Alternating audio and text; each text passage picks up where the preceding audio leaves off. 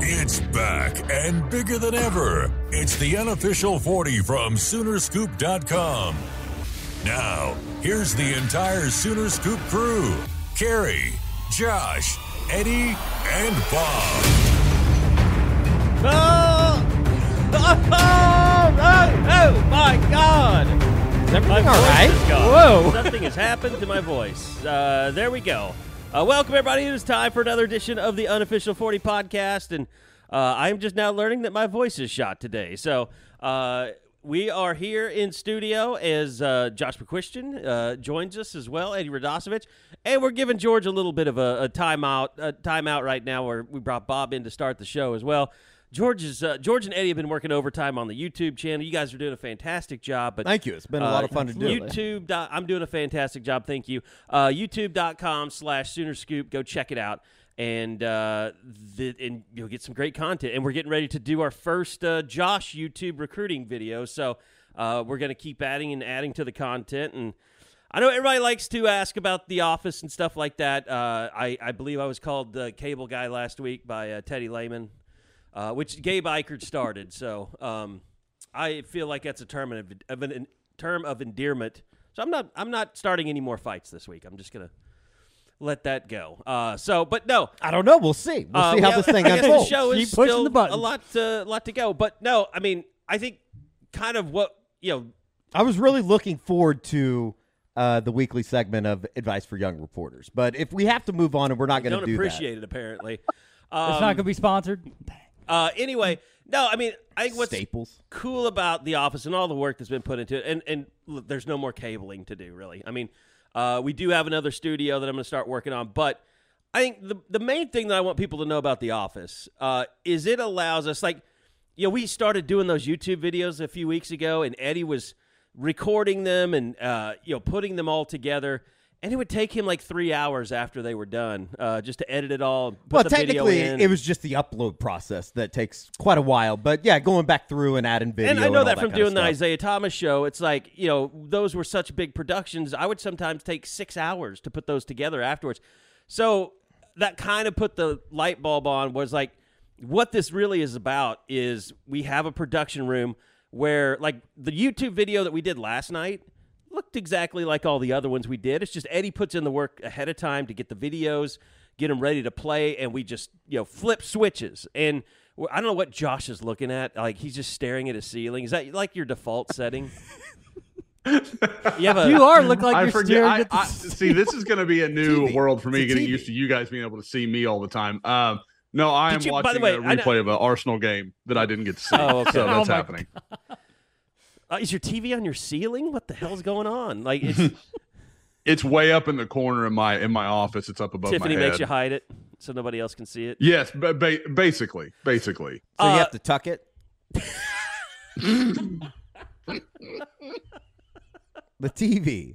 That's what I'm talking about. TV. Come on now, TV. Have you just continued to stay outside? By the way, you're even redder than you were uh, Last week. Last week. Yeah, we might need to add some uh, some makeup to the uh, Josh McCuistion uh, recruiting segment this afternoon. Uh, well, we could make that a segment because Lainey would be happy to be my makeup girl. So she she would absolutely do me up in makeup, and we could just see how that comes out every day. No, but uh, to finish off the point, um, you know what this is really about is about speed. It's about being able to produce stuff uh, quickly, and when we're done, it's just like we learned this with the podcast. We we bought a bunch of really good equipment so we can just do it, get it out there. And I know I'm going to take a lot of a lot of shit for that because sometimes it doesn't get out real fast. Uh, not very often, but you know for the most part, it lets us do We've things been on the in fly. groove lately. Yeah, we've been in a a nice pretty good groove. groove lately. Um, but you know, that's what it comes down to. We'll be able to do more stuff with Eddie, more stuff with George, more stuff with Bob, more stuff with Josh, uh, and it'll be you know, it, it helps us kind of reach the masses. I mean, like you look at the YouTube comments, it's a totally different world than anything we've experienced before. Uh, it, it's just a you can tell it's a different audience, and that's what we're trying to do here is just reach as many people as we can. So. Uh, we're very excited about moving forward with the future. It's only going to get better, uh, and we're going to have you know other things besides T-shirts for you to look at in the near future as well. So, uh, that being said, Congratulations once again to Edward Radosevich. We did it promo code. Go to Soonerscoopstore.com. Use that promo code. We did it. I know we say it every You'll week, get but twenty percent off your. Now we're out of what, extra largest and largest. we're out of extra and we're not reordering. Like Yeah. this is we're getting rid of it. Uh, we've got like seventeen or sixteen flags left. Um, a Maybe lot even of not that many because I think there was some yesterday. Okay. I- it's somewhere around that number though. There's not but it's running out fast. Right. Yeah. So you better get in there and get your Lindsey Street merch. Also, the softball merch. It's we're not reordering that either. Uh, so yeah, get in there, get that twenty percent off your Lindsey Street gear because it's going. When it's gone, it will not return. I do think that we have a somewhat of an idea for maybe a shirt this early fall. We'll see. We They need to probably to run it together. they come to us quickly.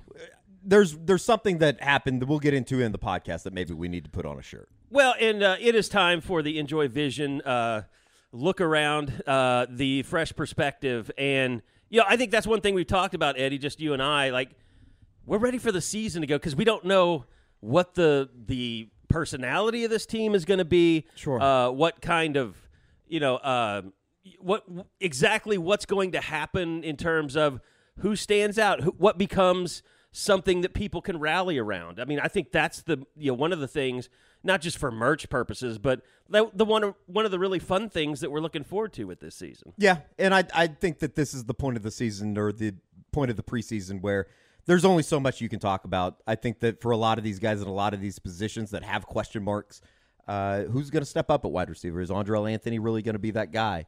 Uh, you know, I we got into it. We can get into a little bit of what Jeff Lebby talked about last night. There's a name at wide receiver that I find to be quite fascinating, just because we haven't talked about him a whole lot like where does LV Bunkley Shelton figure into this role? He talked a lot about trust last night and trusting LV out on the field. Can he be a guy? Defensive line is a, still a big question mark for me. I know that's something that George and I talked about, like kind of a buy or sell position wise coming George in and out of the here spring, right? finally. and it was kind of like I, I, I think DJ Terry's going to be good. You hear Andrew Raym talk about the offensive line. That was as excited. I think it helps that he's healthy Yep. this year. Uh, but that starting five looks really, really good. What happens when there's an injury? So there's plenty to get into here as we sit 10 days away from kickoff. But I mean, it's I kn- somewhat here. I know Bob, and, and let me get to this LV Bunkley stuff. I mean, you know, I remember talking to Jalil Farooq earlier in camp, and just the.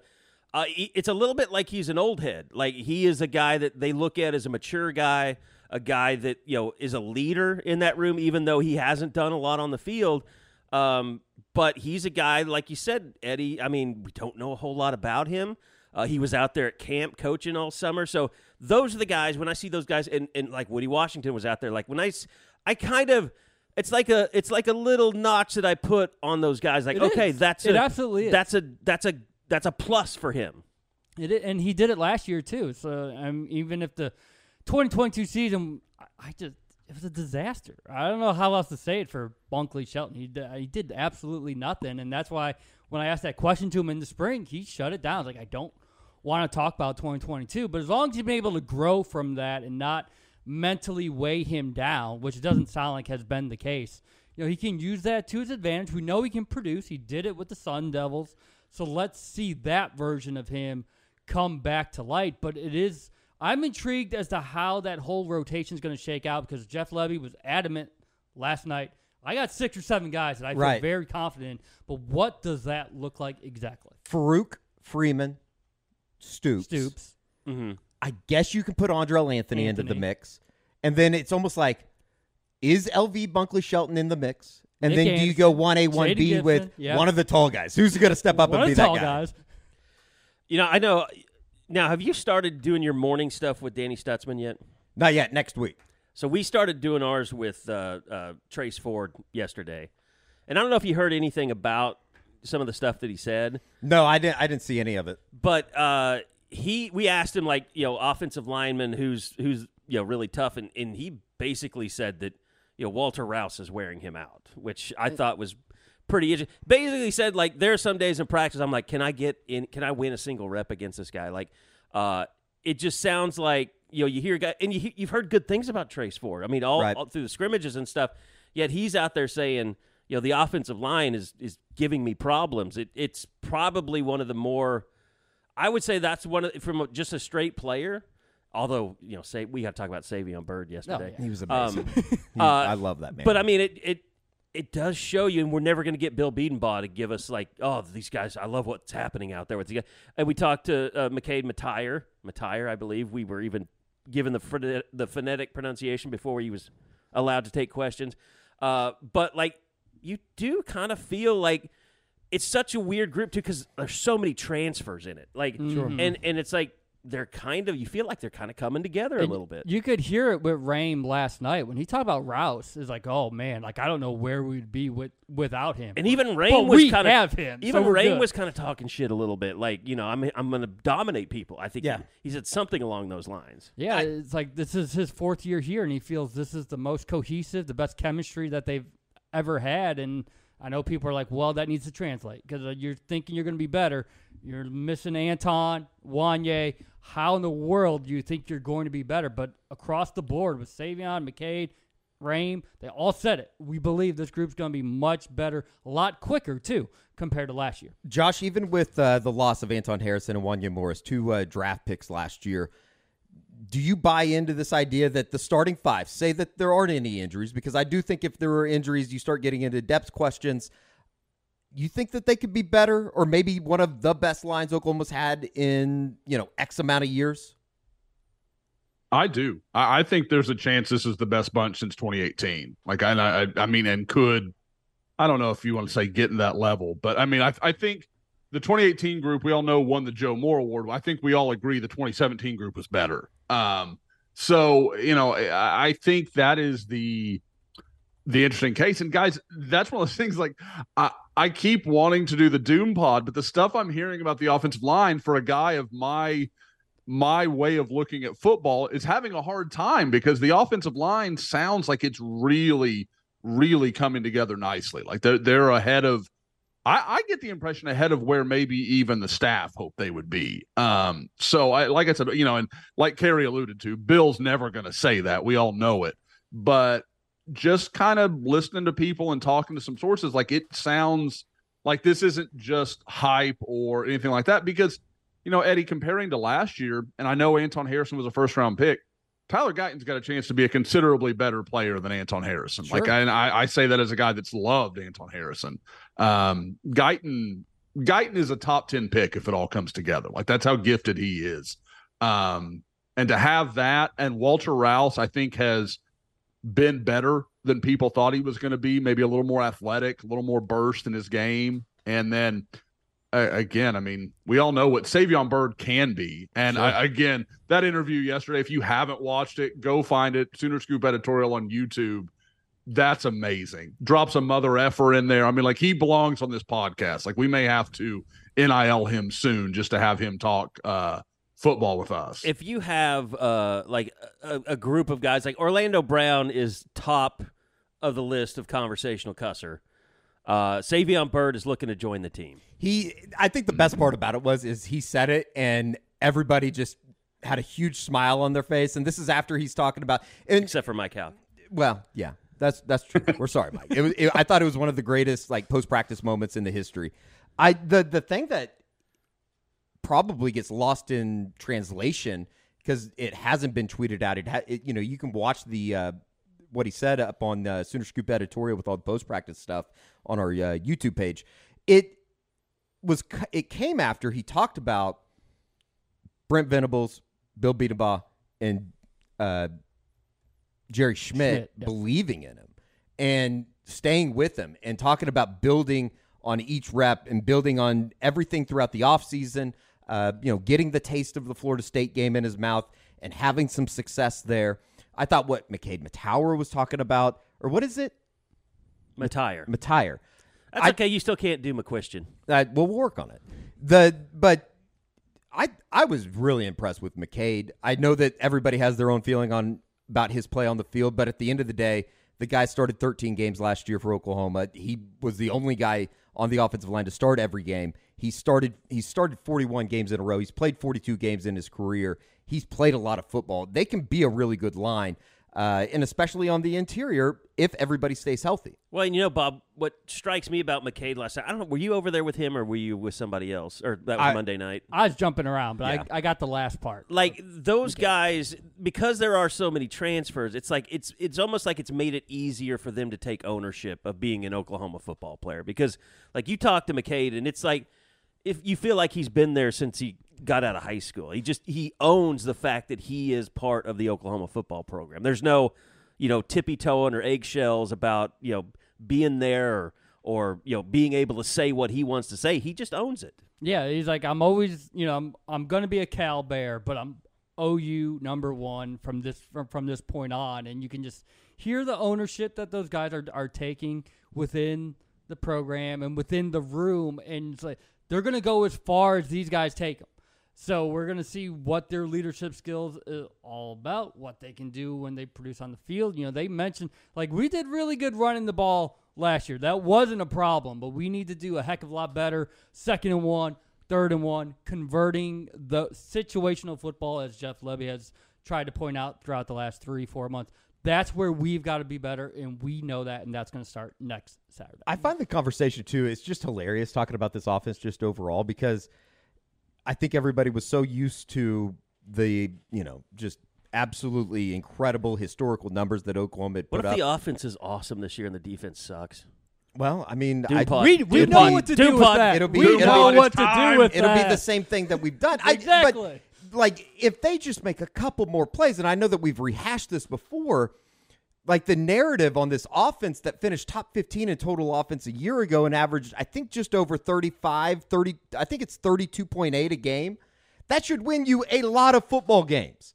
We're talking about scoring almost five touchdowns a game. It should win you, or at least put you in uh, a position in the fourth quarter to win those games. It's just about making plays. I'm texting something to George right now. Uh, I'll explain the situation. George is uh, he's patiently waiting his chance to jump on the pod, and I said, uh, "Is my phone in the control room?" And he said, "Yes." I said, "Is there water in the fridge?" Yes. I'm typing. It would be awesome if you would read my mind and bring both to me.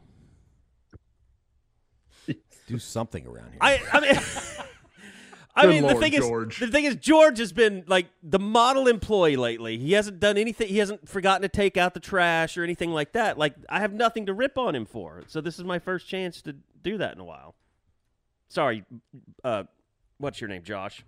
Go ahead. What's your name? I got a lot of stuff going on right now. For all those prospective workers out there feeling undervalued where you are, this is the kind of value you can have. Your name can go forgotten. You can take out the trash to get rewards. It, it's a great opportunity at Sooner Scoop. By the way, uh, you Um, know, uh, before you get going, uh, Josh, I'm sorry, I, just, I told Sure. you to take the mic. No, and no, I took no. it away Good, from you. good. Uh, you know who? I, I think he George has pretty good vision, but not as good as Eddie's. Well, nobody does, Kerry. Thank you. Uh, you know, talking about this Oklahoma offense, if only you had laser vision, if only you went in and saw my friends at Enjoy, you would know and you wouldn't even have to talk about this. You wouldn't have to listen to the unofficial 40 because you would already know what's going to happen. Enjoy Vision is the best laser vision center in Oklahoma City, and it's not even close. To the combination of mind blowing technology, experienced eyeball surgeons, and exceptional patient care was life changing for me. What they're doing for the unofficial 40 listener is they're giving $400 off if you're interested in LASIK.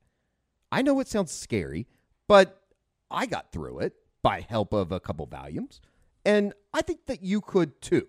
You need to go to enjoywithme.com. That is the letter N J O Y withme.com and use promo code U40 for $400 off with Enjoy Vision.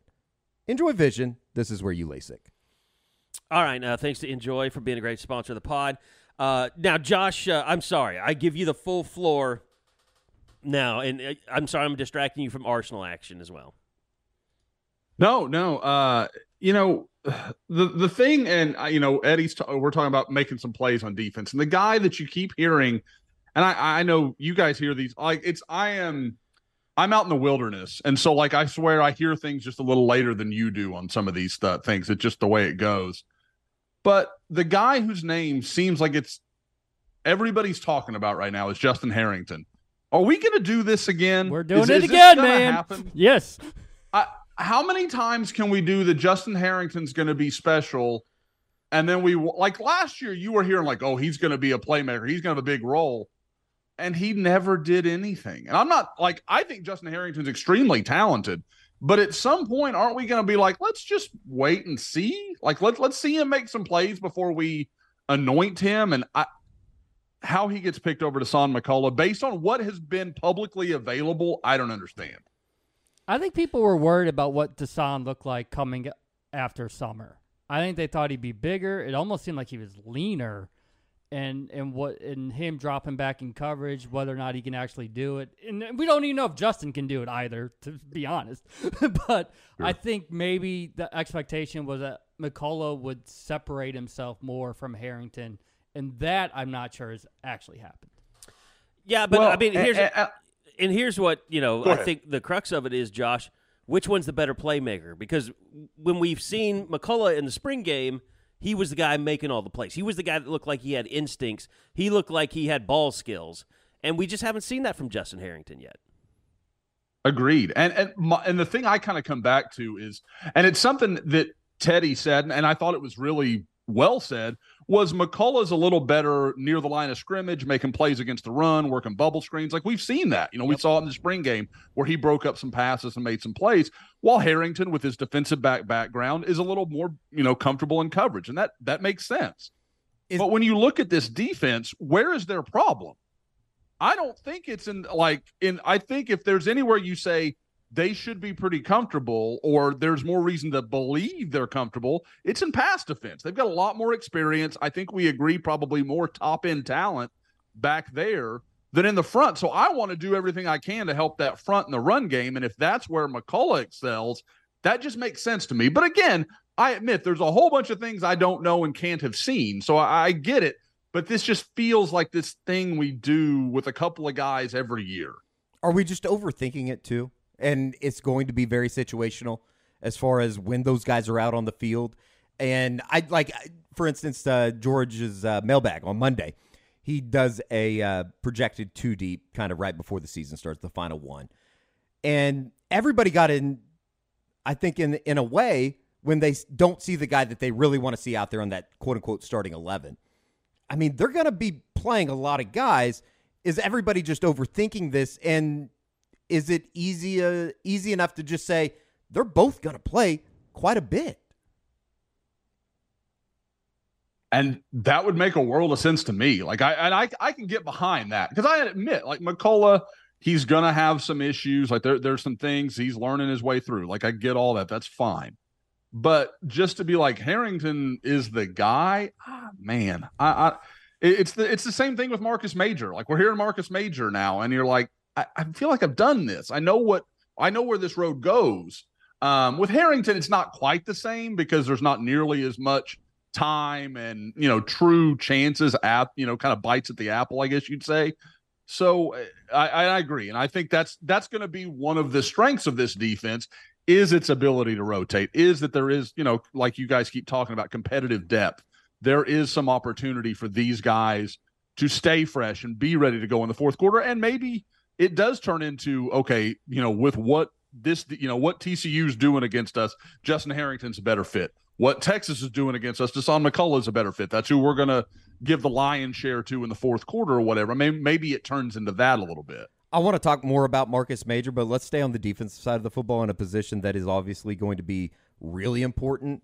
Have we, like, I, we've talked about the defensive line, so many bodies out there, they're new guys. And I think that everybody just kind of kind of expects a DJ Terry to step into a role, kind of expects a uh, Jacob Lacey to step into a role. Rondell Bothroyd, Trace Ford, same can be said for them. Linebacker, I almost I don't know. I has it been given a little bit of a pass in just expecting that Jaren Kanak's going to step into a role and be ready to, to take that role. Kobie McKinzie, Kip Lewis. Like I, I feel good about Danny Stutsman. I think that everybody knows that. But everybody else around him is just it, you're kind of in that situation of I think gotta they're going to be really yep, good. Gotta see it first. Here's the thing. Uh, I mean, we know this. We didn't watch Brent like every step of the way at Clemson, but his history at Oklahoma suggests he likes to find his guy, and unless that guy gets hurt, he doesn't do a lot of shuffling. I mean, you go back to uh, you know Ryan Reynolds getting hurt against Texas God, how many lifetimes ago was that? And uh, oh, poor Brandon Crow. I mean, never live that down. Uh, and it, you know, it's like when Travis Lewis got hurt before the 2011 season. Uh, they kind of made do until he got back for that Florida State game. Uh, it's like Brent. He he focuses in on the linebackers that he likes the most, and that's who he goes. You know, he he ride or dies with that guy. Well, and maybe even those two guys. maybe even also maybe more who he trusts. Right. I think As- that's a big part. and I that goes into everything else, and probably at every position you have to have a little bit of trust. But also, Josh, you can speak to this. He probably has the most depth right now than any of the years that he was at Oklahoma as a linebackers coach. I'm not saying quality depth, but Mm-hmm. like legitimately highly recruited players stacked on one another. I, I think that's probably fair. Um, and I think more than anything, Kerry, it would be the there's a la- with the exception of Danny Stutsman, there's a lack of differentiation between the guys. Like I, there's no, you know, obviously Danny starts wherever he's going to start, whether it's Will or Mike or whatever they end up coming up with. But everybody else, like I can make a case for why they do make sense, and I can make a case for why they don't make sense. Like it, there's not a clear divide between that next group. There's five or six guys that are all of very different skill sets, but diff, you know, similar levels of expectation, I guess you could say. Um, so I, I think that's kind of an interesting thing. I, I mean, guys, we know me. I want Jaren Kanak out there. I think he's the freak athlete. He's the guy with the most upside. Like that. That's what makes sense to me. But at the same time, I get that it's such a nuanced position. It probably more than anywhere on the defense, you have to avoid that kind of thought line, which is why I thought Connor Neer made a lot of sense because he's just such a savvy kid. Gonna, you know, g- comes in with a lot of experience, knows what he's looking at a little bit better than some of these young guys. But then I'm at the glad same you time, said I Connor mean- Neer because I was Oh, worried that George Story was going to bust in here and steal a microphone. Uh yeah like uh, you know and then you have uh, kobie mckinzie who i you know i, I have to admit kobie has surprised me like i worried when i saw him as a senior if he was going to just be too big if he was going to grow into like a defensive end but it sure sounds like he's done everything he needs to do to be a you know at least a contributor for this defense Well, and he's different too in that you know you go out and watch those guys. He's one of the, he's the big guy. I mean, like you know, it's Kip Lewis is a smaller guy. Uh, you know, eh, he makes everyone else look a little small. But you do wonder, like, okay, does that going to translate to speed and quickness? And like, you know, is he going to be you know a guy that can chase down ball carriers left and right? Like, like that's my only question about Kobie McKinzie at this point. And really, I guess that's your question about everybody uh, other than Danny Stutsman, which you know he can do that. Just can he do it consistently? And he, is he going to do that more consistently this year? All right, pod's over. I think we solved OU football. We we, we have did it figured it, all out that's amazing work guys Okay, so I I mean, do we want to? Was there anything else? Defi- I mean, obviously the secondary. I mean, a lot of Reggie Pearson talk. Uh, yeah, I mean, the safety position is just there's so many guys. I'm at the point, you know, you want to see Peyton Bowen out there. I I I'm almost to the point where I don't even care where he's at, but there is some give and take there because there there are going to be busts, and you don't you think he kind of fits in the PJ out of Adebawore category though, where you know you play him a little bit as the season starts, you see how he progresses, Yep. uh, and then midway through the season, maybe he takes it over. I would say yes, Not but I would PJ's also say that. that. it's probably well because I know how tough safety is. Is it easier for Peyton Bowen to just step in and be a playmaker than it would be for a PJ because you don't have to be quote unquote as physical on the line of scrimmage? I just think Peyton Bowen's value is that he he sniffs out the football. Yeah, I mean he is a guy that they just simply haven't had with ball skills in the I mean, secondary. Billy Bowman's they, a little bit like that. I mean, sure, but Billy Bowman at the same time, like, can he stay healthy? Can he stay on the field? I, well, don't put him on even- kickoff returns. Even somebody like a Key Lawrence, like I'm somewhat intrigued by what he's done in the preseason. I just remember back to last year and him taking bad angles. Yep. And maybe that kind of stuff can be cleaned up. Uh, I, you know, it, I mean, that I'm almost more interested in cornerback than I am safety. I, I would say this for, say. for Billy Bowman. That defense was clearly worse when they lost him to injury. 100%. It And- was. It was. They, he they had a chance. it could be worse. And the secondary wasn't good, but they had a chance when he was out there. Uh, and then Woody Washington had you know that weird game against TCU, and then he started to come back. But I mean, they had to overcome a lot of other things. And Billy Bowman, I mean, you can't tell me that he's not a key part of this defense. I'm not saying One you are, but No, one hundred percent. Yeah, you're right. Yeah, th- then it's just going to be how it shakes out between Pearson and Bowen and Lawrence. Like you know about those four. Who rises to the top? Who falls? Robert Spears-Jennings. And- We, we know he hasn't been able to do much because of the shoulder, but I mean, I'm just in, so intrigued to see you know guys that if they don't get the reps that they wanted or that they expected, what how does their demeanor change or does it change? One hundred percent. And you know, I Robert Spears Jennings is kind of one of those perfect examples of because he's been banged up, because he hasn't been able to uh, do a whole lot in as far as contact goes. I just remember back to what he did a year ago, and maybe that was flashing on a really bad defense, but he did it as a freshman. You would have to think that he's going to make that progression as a sophomore.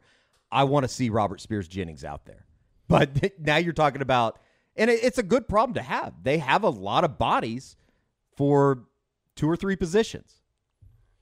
Uh, by the way, uh, let's we're going to switch over to the offensive side of things. Before we do that, I want to remind you guys of our great sponsor, PrimeShrimp.com, P R I M E Shrimp.com. Find your flavor, chef inspired taste for any occasion. You want a restaurant quality meal at home uh, that's easy. You just put on some boiling water, drop in your prime shrimp. Within 10 minutes, you've got a restaurant quality meal just sitting right in front of you.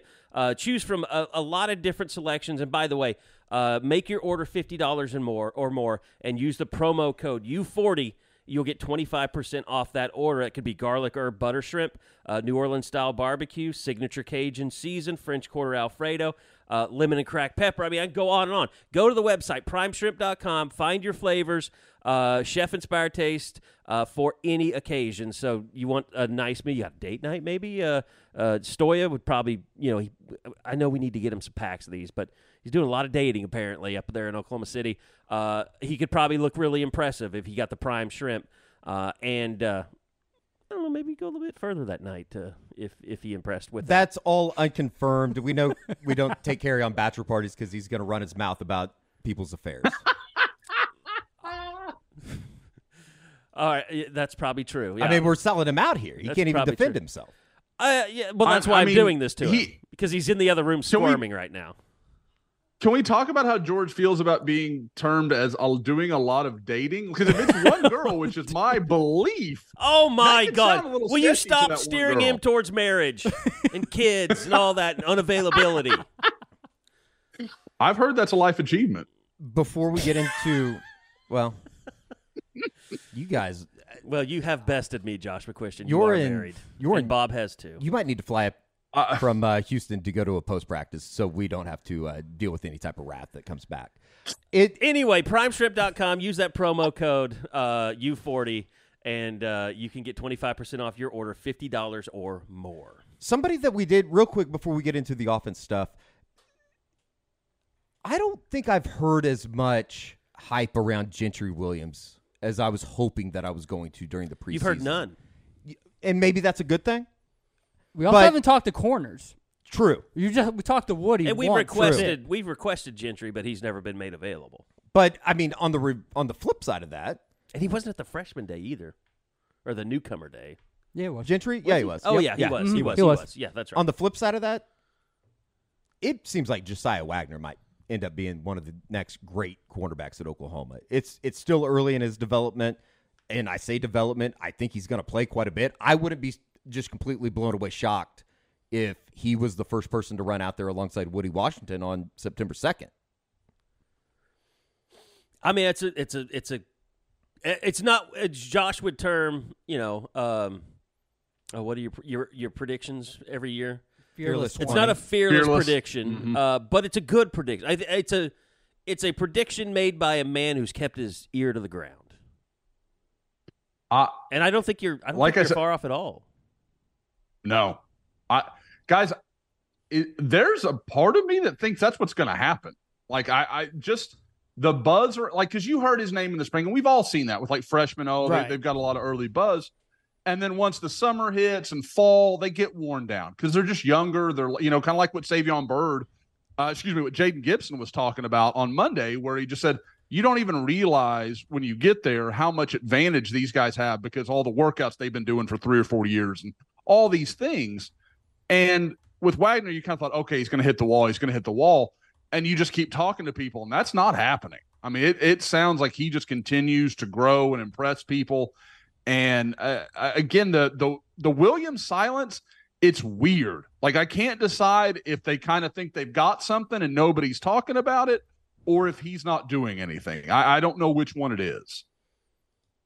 I, I, I you wonder like is it just kind of one of those things like that was a weird thing that happened to him with the the exhaustion thing or whatever like is it just that they've taken you know they they've kind of you know treated him with kid gloves and maybe it's it's kind of hurt his confidence a little bit i don't know i mean i'm not saying you know that's just spec wild speculation on my part Right. And you know, it, it could be it's one of those preseason questions that is just not going to be answered until they start playing. Uh, he could be having a phenomenal camp. You just hear more about Wagoner. it's just we than haven't talked do- to the right person Yeah, to say I Yeah, mean- possibly so. We literally just talked to Woody, and that that's it when it comes to corners. and brent's That was a been pretty you know he's been Yeah. asked like uh and we didn't talk to Brent this week. either. But he was asked last time he did media, like, what about the corner opposite Woody? And he wasn't even willing to say that there was an opposite of Woody. Like he was, he was saying like it's up in the, you know, it's all up in the air. And, so and you know, I I think Kendel Dolby's come along. I think that what they expected to get is what they have got from him and being a physical corner. Jaden Rowe still somebody you look at his body style, and I know that he's made some plays in the scrimmages that I think people have asked us if he's still on the team just because we haven't talked about him. yeah. But I mean, that's a one guy that Brent was complimentary of when he was asked about him. just for a lot of them, it's just staying healthy. Like Rowe, he's he just hasn't been able to do it, and so he's gonna have to prove that he can go through an entire camp session and going into the season and just be available, as Brent would love to say. I thought Kani Walker was a guy last year that, you know, physically he looks great. He's still rather young in the program. I, I, Is it I- I just don't know. I, uh, like for, t- t- I think it's Kanai. Is- Kanai, okay. yeah, like, It's just, it it's just it's just, just Eddie's earning it. He, this is all initiation for Pick Eddie off a pass or knock down a ball, and maybe I'll pronounce it correctly. Is it weird? that- Austin Siebert still waiting for his moment. that that another kicker besides Josh Plaster made the Ray Guy list today? No, I wouldn't be surprised at all. I think it. I think Luke Elzinga. I don't say I, I don't think he's won the job, but I think that he's had a really good game. Well, I mean, they here's the thing about that. Usually on those lists, they go to the university and they say, "Do you have any candidates?" And and if it's someone that's never kicked before, it kind of tells you that in Zing, in I, it, it, I, God, I have a radio partner that makes it. It's going to make me crazy saying his name, Elzinga. Uh, it, it must mean that he got some kind of nod from whoever's talking to the watch list. I think. Jay Nunez really likes the guy. I mean, they brought him in for what? Eastern Michigan. He has to. I don't think he has a booming leg, but I think he is a very, very good uh, punter inside Consistent. of yeah, yeah. consistently. We know pooch punt. We know it. Right. We know that was one of the reasons. Brought him in.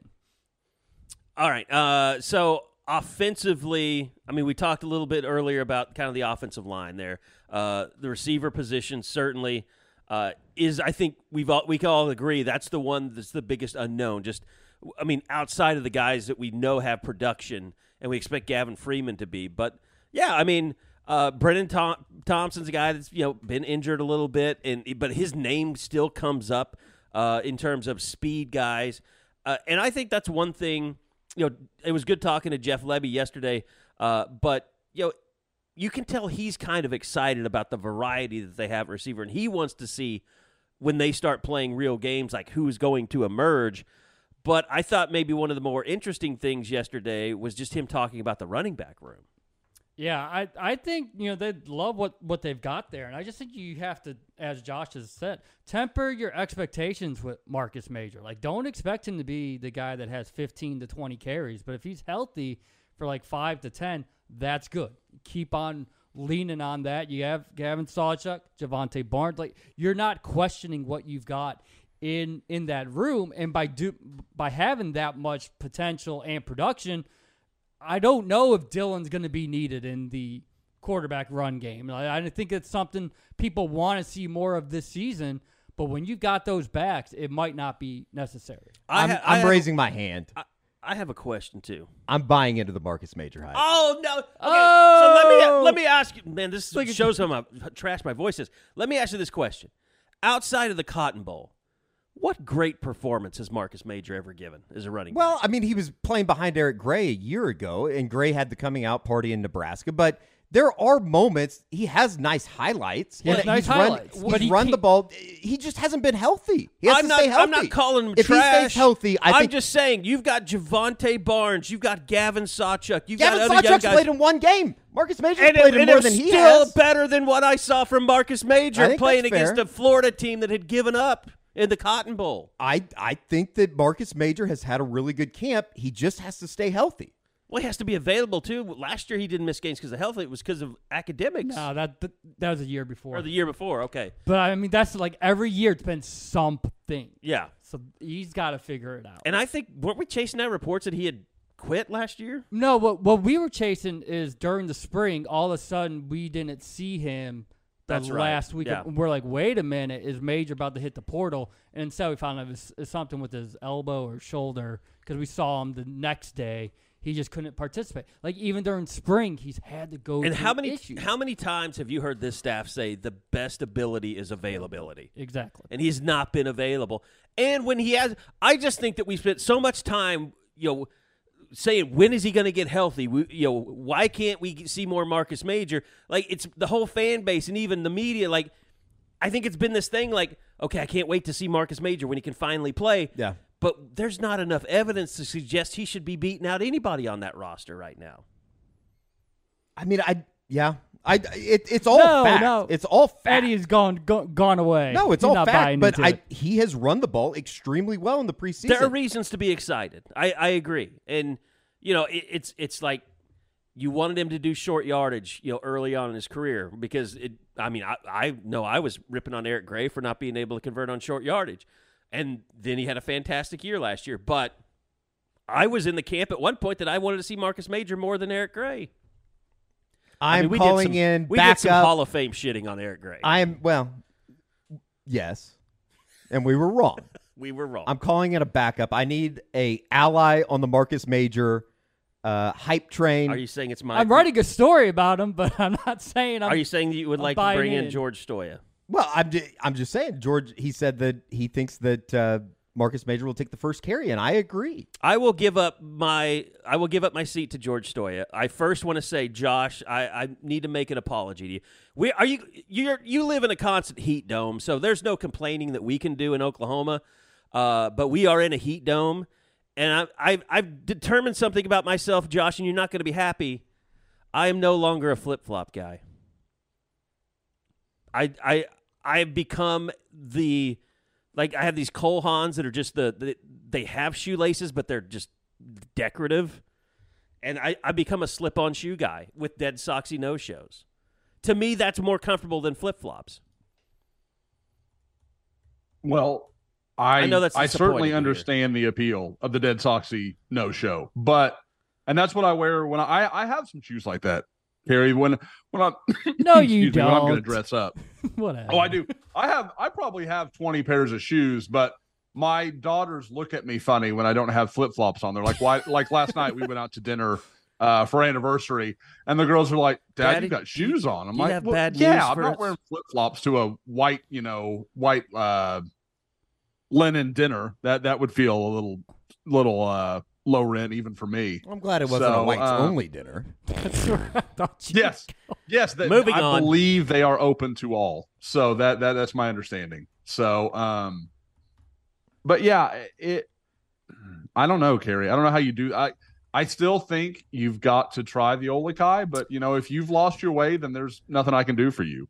Yeah, I mean, I still I, I will give OluKai a chance because I've had their shoes and they're fantastic. I mean, uh, but I think the point I'm making is is that Dead Soxy, deadsoxy.com, the no show collection, there's nothing like it. I mean, especially uh, no matter how hot it is out there, it's it's refreshing. I mean, it's like little clouds on your feet.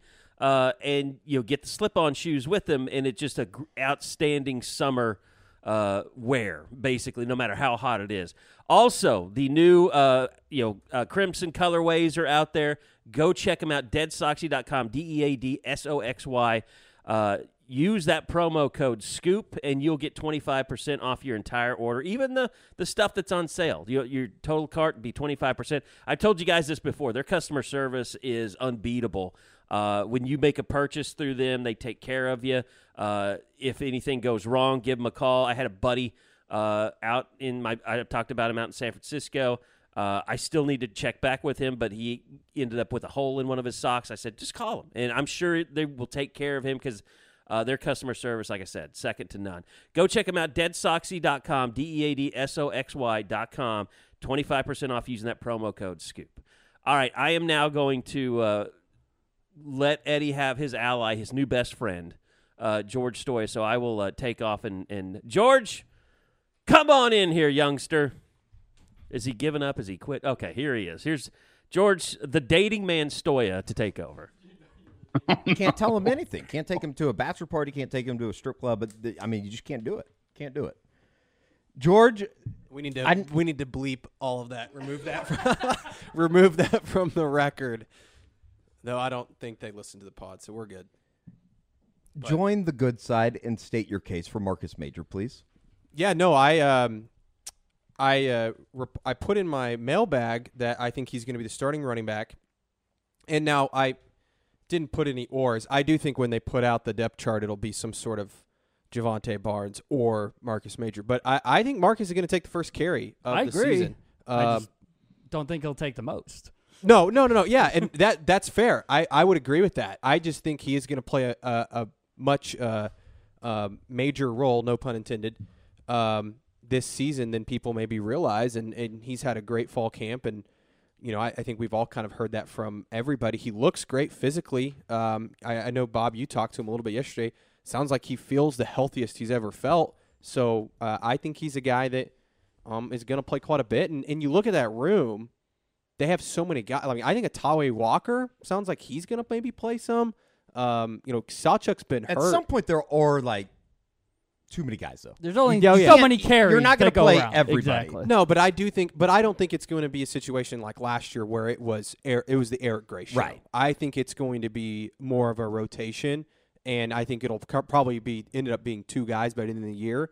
And I was high on Sawchuk, but when you look at the injury that he's had, which I don't think we know exactly what it is, but he's been held out of a significant amount of time in fall camp.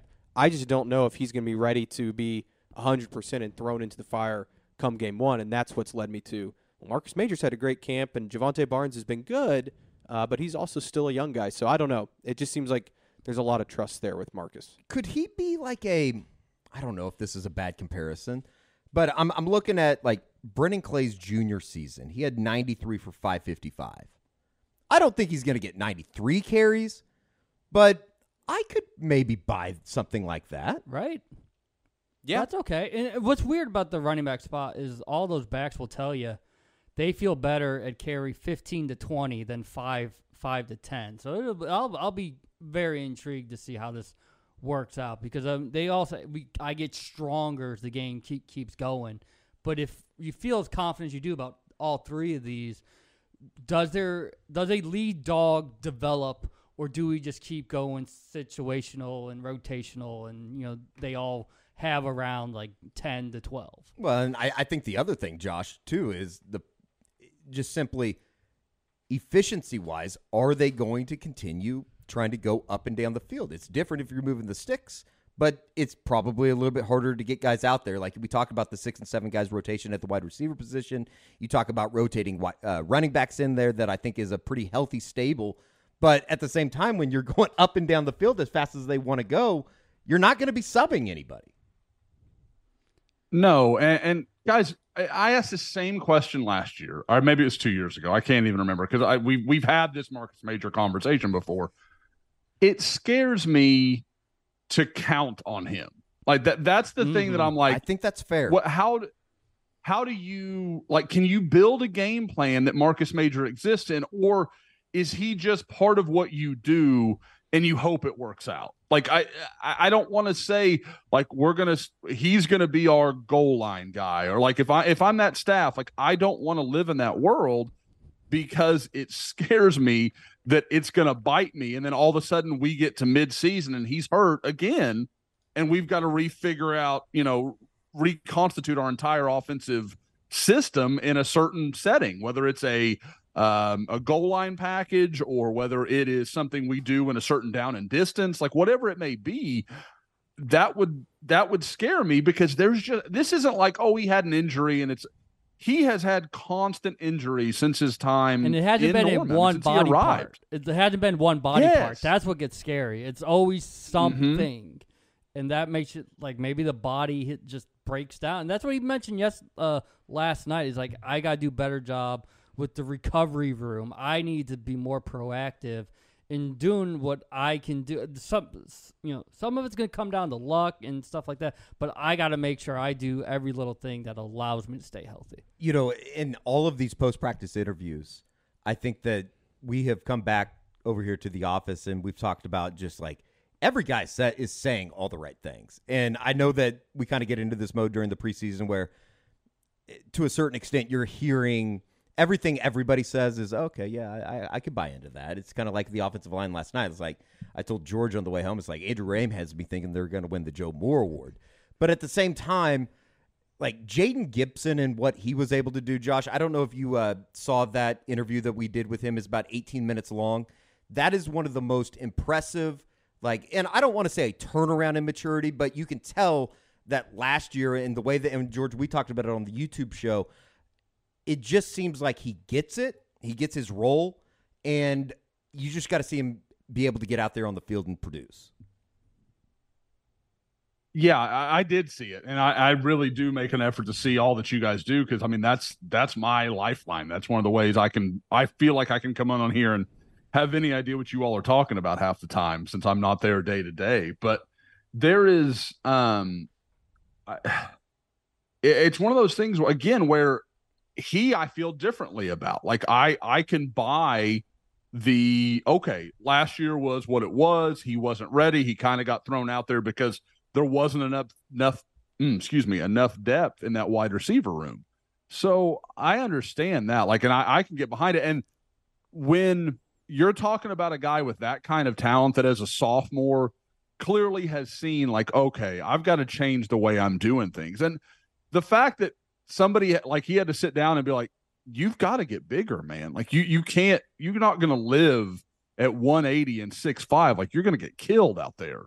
And I, you know, just watching some of the video you guys put up with that stuff, he looks much better. I mean, like it, it's it's noticeable even from you know watching it on video. I'm sure for you guys in person, it's even more you know clear.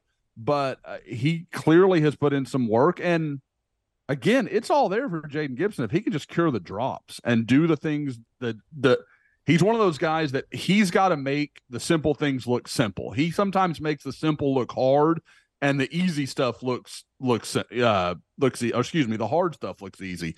So I, I did that really well and really smoothly but there is um there's talent there. I mean there's as much talent in him as any receiver in that room.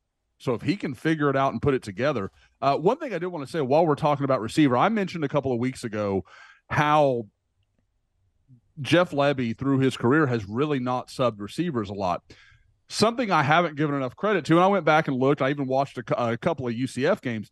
You got to remember, with the pace that he wants to play at, like Eddie was just referencing, it's really hard to sub. Like you're not gonna you're gonna get the first three out there are gonna be your three most of the time. So that I I actually had someone kind of remind me of that a highly valued listener um, who will know who they are. Um, that brought that up, and it, it's a good point. You're you're not going to sub in and out at the rate they want to keep the ball moving, where they're just setting it on first down and immediately snapping as quickly as they can. Now, maybe they change that up a little bit this year. That'll be interesting to see. And maybe that gives some guys like Jayden Gibson some more opportunities. Are you guys worried at all about Jalil Farooq yet?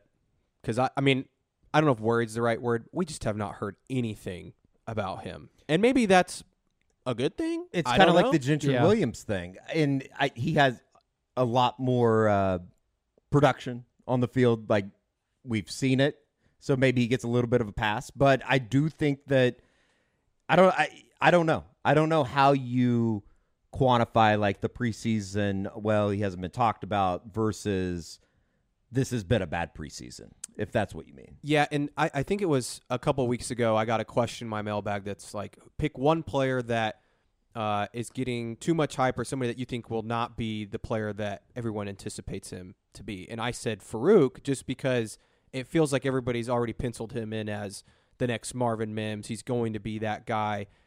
I just don't know if I see it yet, and and I think he's a really nice player. But I think there's other guys on this team that have a much higher ceiling. I, I think of a Pettaway could emerge as a guy. Um, you know, I Nic Anderson is somebody that's really stood out. Andrel Anthony is another name. Like all these other guys we're hearing a lot about that I think have higher ceilings. Not to say Farooq won't be a, a, a good player to have on this team and somebody that's very valuable. I just think at the end of the season we're going to say a Pettaway or an Anthony, that's their guy. Would it make Uh, would it make sense to say that for him to really truly end up being quote unquote the guy, he needs a lot of these other guys to have really good seasons. Yeah, yeah. I mean, he needs that's that's how. I mean, you know, when when I mean Marvin was just such a great player and able to stretch the field, but you know Drake Stoops and Farooq opened up so much for him too. So I think that's right. And, and I didn't even mention Gavin Freeman. He's another guy that it just every single every week, every, week, we he- hear about he's him. coming out of a scrimmage or a practice, and somebody's saying or somebody's texting me saying, "Did you hear what Gav did today?"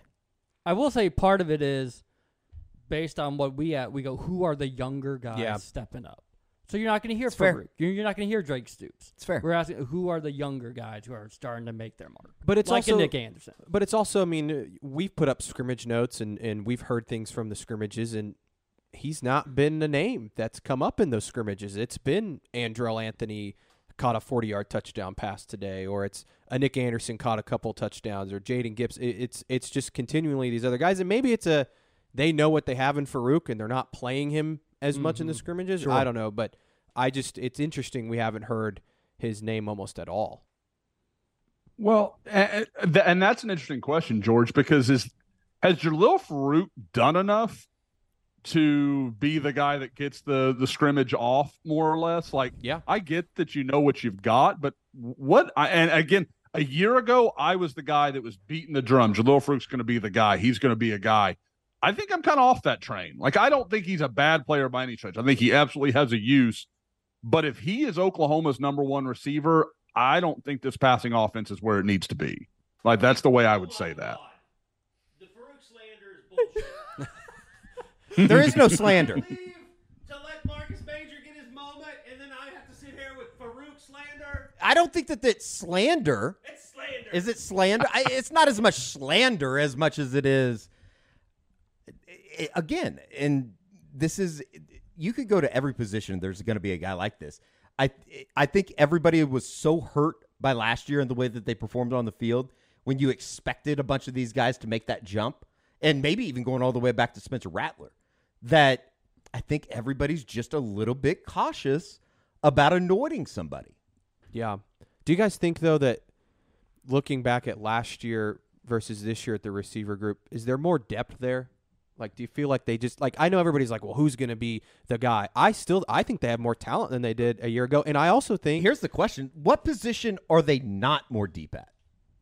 tight, Tight end.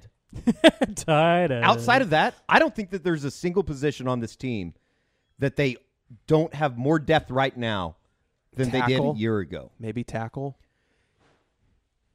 In terms of what the ceiling can be, because I think Oh, Kane yeah. Green's obviously going to be extremely good someday. But yeah, you're right. I don't think you want to throw him out there to But- the wolves. But to your point, yeah, I think that's that's definitely true. I, I was also going to say I think the receiver room is going to improve just because they have a position coach, and and that's no Correct. shot at Uh, you know Washington from last year, but you know he was thrown into a position that was unfair to him and, and those players, and I think Emmett Jones. I mean, it, we've seen what he's done on the on you know the recruiting trail, but having that guy who's known for his developmental and fundamental skills, I, I think is going to help them a lot. So I, I think the receiver room is going to be better than what we anticipate. I just we just don't know who it's going to be yet. That's fair. That's fair. Do you want to talk about tight end? I mean, I, I would love we're to talk. done. I would love to talk about God tight end. knows. There's just nothing. I don't want to say there's nothing there. I unless you want me to just sit here and list off every name and say, yeah, I, I, they he's hope a that he's guy. I will- I will he's a guy say- in the roster. I will say Llewellyn. It sounds like he is healthy. Jeff Lebby was asked Sure. that yesterday. Yeah, but it was not glowing praise. no. at so all. I don't know what his role. thought it- the same I- thing, I- Bob. it's going to be Stogner and Blake Smith from Yes. all indications. Those are your two guys to at least to start the year. Maybe a a Cade McIntyre, Can you know, grow into it. Yeah. we don't know. Yep. but that's about it in the tight end room. No, All it's it's a it's a tough position. Uh, and then you know we've talked about quarterback. I Dillon Gabriel. I I truly think that he can be a really good football player at Oklahoma. He just again he joins the list of guys that's going to have to go out and do it consistently. In the fourth quarter, because we know he can do it. Right. Do it in the fourth quarter. Right. I want to ask Josh though, because I think Josh wrote um, in the Fearless Twenty thing about Jackson Arnold and, and potentially him playing more this year. Lebby talked a little bit about their strategy yesterday, and he didn't give away, but it does sound like they're going to play him some early in the season. They want to get him some reps. Josh, I, I want to ask you if you're Jeff Lebby, how are you handling Jackson Arnold this season? Oh well, I, I couldn't agree more with the idea of there. It's not going to be mop up duty. They want him in real time. That because again, kind of like we're talking about with some of these other guys, and Marcus Major included. There is there's injury history here. Like this isn't just a one time thing. He, you know, he obviously last year that's a freak deal that had nothing to do with him, but Gabriel's a smaller guy, and as much as they like to run the quarterback, those guys are going to take some hits. So I, I think you've got to get him out there in real time, and I think you've got to probably create some packages. And I, I almost say that not because I don't think Jackson Arnold is capable of handling the offense. I think it's more about I think that's an easy way to make keep everybody happy. Dillon, we're not doing this because we want to take snaps away from you. We're doing this to give the defense a different look. We're going to go at it this way so that we can present them with some other things. So Texas has more to prepare for and show a little more on tape. And you just get to do some different things with Jackson Arnold because, again, we know he has a different skill set. He wants to, you know, go vertical. He wants to really attack. From everything I've heard, not just his talent, but his mentality is a near perfect fit for this scheme. Like it just the way he wants to stretch the field, like that's that's what you're trying to do here. I mean, it's all about efficiency of movement. If he only has to throw one time to score instead of six, great. Like that that's that's what they're trying to do here. So um, and I know that seems really obvious, but that is a foundational element of this offense. So um I, I think you have to do things like that. If you guys, I mean, the question that I come back to is what is the point in time in the season when things like you're not, you know, and I'm not saying that the wheels have to come off. I'm just saying you start the season four and two oh, or God. I five and five and two. Like, what what point is it we say, okay, Jackson Arnold, we, we need you to get some real snaps. Dillon, we appreciate everything you've done here. We've got to start getting ready. Like I, If, if I wonder when that point comes. I mean, if you're four and two coming out of the Cotton Bowl, I think that's when, and especially going into that bye week before Central Florida, you're starting to have conversations of will this staff make it out of the season? I know that's like a conversation I don't think anybody's ready to have. pod, It's all an right, we did it. uncomfortable Conversation. We made it. But if, We're here. if you're not five and zero going into uh, Dallas, Mm-hmm. something drastically has gone wrong. Yeah. Uh, and, you know, guys, yeah, Eddie, if that's right, what fixes a negative outlook better than a promising young quarterback? Hope like if you could, if you, oh, it got bad start. Oh, but we've got this five star quarterback, and look what he showed you. He showed you some flashes of some special stuff.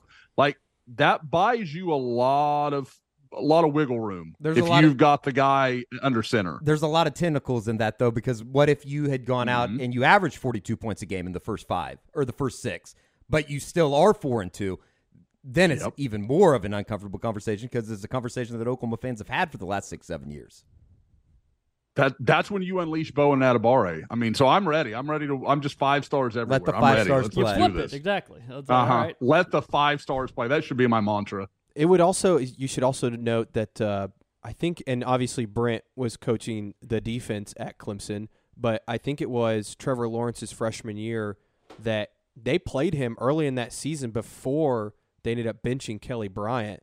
Uh, I believe that was the quarterback, wasn't it? That Yes. yes, Yeah. Uh, Mhm. and they were I think they were undefeated when uh, Trevor, you know, uh, basically st- started the games, but I they played him in early situations early in that season, so I think that they're and again Brent was coaching the defense, but he's seen it, he knows what it looks like. I would not be shocked if you see, you know, Jackson kind of, um, you know, play in those those early games in like actual game situations and not just mop up duty because that's what Clemson did with Trevor Lawrence. So I don't know. I I mean, how bad does Dillon have to be? I think they have to lose games, certainly for Jackson to become the guy. Uh, I don't think like if they're five and zero and Dillon's just playing okay, they're not going to bench Dillon. I, Yeah. I, I would assume. I think they'd have to lose. Like they'd have to go to Cincinnati and he'd have to Mhm. throw a couple interceptions and they lose just in terrible fashion or something for him to be benched. I, I would think. I know that uh, we're gonna go ahead, Josh. No, no, no. I, I, I was, I was just go ahead, Eddie. I'm, I'm being long-winded as usual. So go ahead. Doesn't matter at all. Oh no, I was just gonna say I know that we are gonna hit on a bunch of recruiting stuff, David Stone specifically, uh, in the uh, YouTube show this afternoon. But it is a massive week for OU recruiting. If you want to just kind of go down on, I know you wrote about Grant Brooks on uh, what was that Monday or Tuesday? Monday. Uh, we got the Andy Bass announcement coming up on Thursday morning in Oklahoma City at Heritage Hall. It sounds very positive there. And then, you know, the big one coming up on Saturday with David Stone and the importance that is just overall for everything that's happening. It's tough a few weeks as this has been for Oklahoma, the next couple could fix everything. I mean, like if you come out of that with Andy Bass, David Stone, Grant Brooks, and uh, Nigel Smith on September 8th, I don't know how you're. Ma- you look at that class and aren't pretty happy with where things are because you've got your premier offensive lineman, you've got a couple of big time defensive linemen. Andy Bass is. I, I get a name that's not going to get everybody excited, but guys, we were all there this summer. Andy Bass brings some unique stuff that I think Jeff Lebby could really like fits what Lebby wants to do with his speed, how physical he is. Um, Oklahoma can do a lot of stuff to create some matchup problems with with Andy Bass. But Josh, if you how, how, how ahead. different is he? I think we felt like oh, you had this guy a couple years ago and Brian Darby. How different is Bass from a Darby? Well, he's got, and this is something that I feel like over the last couple of years I've come to more. How does he win? Like, what does he win with? Brian Darby, it was like I, I was there at the camp that he got offered at in Houston, and I thought he was impressive, but I, I was kind of like, what, what's he gonna like? If all things are equal, how does he beat somebody? Andy Bass, like he can run past you. Like he's to be faster than most people he's lined up against, especially like you line him up at running back and you you kind of move him out in motion. You're going to put a safety on Andy Bass or a linebacker. They've got no chance. There's not even a prayer. So I, I think that's interesting. And then you throw in how physical he is, how big. I mean, he's 200 pounds and he is muscular. This this isn't just like a big kind of thick kid. Like he real like there's a lot of work in the weight room there to Andy Bass. So um, I think it's different in that way, Bob. It's because with Darby, I didn't know what his fallback position would be. With Andy Bass, no matter what else isn't working, he's going to challenge you with his speed. Like that, that that's a problem that you're going to have to deal with. Um, with with Darby, like I said, he very skilled guy, good hands. There's a lot there you could like, but he wasn't the guy that you know another team's like he he could score at any point, and I think that's that's probably the primary difference I would see between the two. Josh, let's cut the shit. Uh, what's going on with David Stone? Is no news good? Is no What- news? what is going good- on? Good news going into Saturday. I I kind of think it is. Um I will say one of the things that I've seen a lot of people getting kind of wound up about was in the Lipscomb game. For those that haven't seen it, um, he played on like this kind of online televised feed that you could watch, and I've gone back and watched some of it. David had, I believe, it was a tackle for loss, and he throws up the U, the, The Miami U. U, you know, fingers together, the whole thing. Everybody's like, "Oh, this is this is terrible. This is bad news." knowing David and knowing how smart he is and how aware he is of everyone watching him, that felt like the biggest false flag I've ever seen. Like he's going to do all this for two years of trying to confuse people and keep people guessing and acting like this school was really involved. You know, like, oh, I might take an official visit to Alabama, but then the next day, Alabama's not even in my top five. And like all these things he's done to confuse people. But within a week of his announcement, he's going to give it away what he's think like. I, that just seems like, and again, maybe in a few days, I'm saying, hey, he tried to tell me and I didn't listen, and that's okay. Um, I've said all along, unless I hear something very, very clear, I, I just, I'm, I think it's going to be Oklahoma. I don't think that's going to change. I don't think there's any question that there are people around him that would rather have him at Miami. I don't think there's any doubt about that. What I do think has changed over the last few months, because that's been true for a couple of years. Right. Like that Yeah, that's exactly. not new news. Yep. Um, what I do think has changed is there is a much better comfort le- comfort level with those people around him and the staff and the program at Oklahoma. They they I think there is a better feeling of these guys are like he's going to be okay there. Like it's all going to work out even if he doesn't go to Oklahoma or whatever. Um and I know a lot of people say or I'm sorry um you know, even if we don't want him to go to Oklahoma, he's going to be okay there. The, he's going to enjoy his time. They're going to take care of him. They're going to care about him. I mean, Josh, and I think that's what don't this you boils remember- down to. Don't you re- that that time when David Stone is at Michigan State, but his family's in Norman? Like how big of a priority Brent and Todd Bates and them have made trying to win the family around throughout the last eighteen months. guys i mean i you know this we all know anybody that's listened to this pod for a long time knows gerald mccoy is a guy that i've known for a long time have a great relationship with. Uh, i hate to name drop but just it is what it is. There's no other way to say this. And gerald and david and his family there there have been conversations. I'm not i, I i'm not gonna let tell you that gerald's given me all the background on that because he hasn't. He he's been very diligent about you know keeping that separate and and letting those conversations be their own. Um but I, oklahoma has done all it can to show david stone like and his family that this is a this is a good spot for him. And i know a lot of people say oh well he's at img because there was a there was a lack of comfort about him being in oklahoma. And i that that's that's true. Based on everything i've heard that is 100% true. I think they've done a lot to say the environment in Norman is different. Like you know, with the the Soul program and all the people they have around the players and all the investment. You know, Jayden Gibson talking the other day about how how much of a mountain it is to climb as a new guy because of all the support and all the structure that there is around these guys that have been on campus. Well, that's what David Stone would be a part of if he chooses Oklahoma. So again, I I feel like this is going to be Oklahoma. I Miami's the only school that won't shock me. I, I think that there is a possibility. I just don't believe it. And when you talk to Miami sources, they think it's OU too. So like at some point, you know, like and I I know everybody's oh Nwaneri Nwaneri, and I know I keep kind of coming back to secondary points, so I apologize. But with Nwaneri, you would talk to Missouri sources that thought it was going to be Missouri. You're not getting that from Miami. Miami thinks it's going to be Oklahoma. So maybe it changes here in the last, you know, 72 hours, but I, that's not what I see. Is it weird that it's gonna be like a Saturday night in Philadelphia when he's gonna make this choice? I I cuz I and again guys, I had thought long and hard about like do I go to this thing? And then I was like Philadelphia on a Saturday night. I'm going to be at games Thursday and Friday. Like it was just like this is chaos. Like I can't it's one of those deals where like did David not look at the schedule? He's like, "Okay, I want to commit at a game. You know, I want to commit at one of my games. Cool, September 8th will work or uh, you know, uh, August 26th will work." And then they're like, "David, we're going to be in Pennsylvania." Oh, cool. Like where I have no ties, no people, Nothing exactly. no anything. It's it's it's a strange choice that you wonder if it was just kind of like they threw a you know a dart at a calendar and said this is when we're going to do this. I am back. I'm sorry, uh, George. I'm back. I know we have beef, but No, no beef. It's okay. I, I mean, you write my check. So what the hell? you should give me carte True blanche to words, basically do whatever I want. Is what you're saying.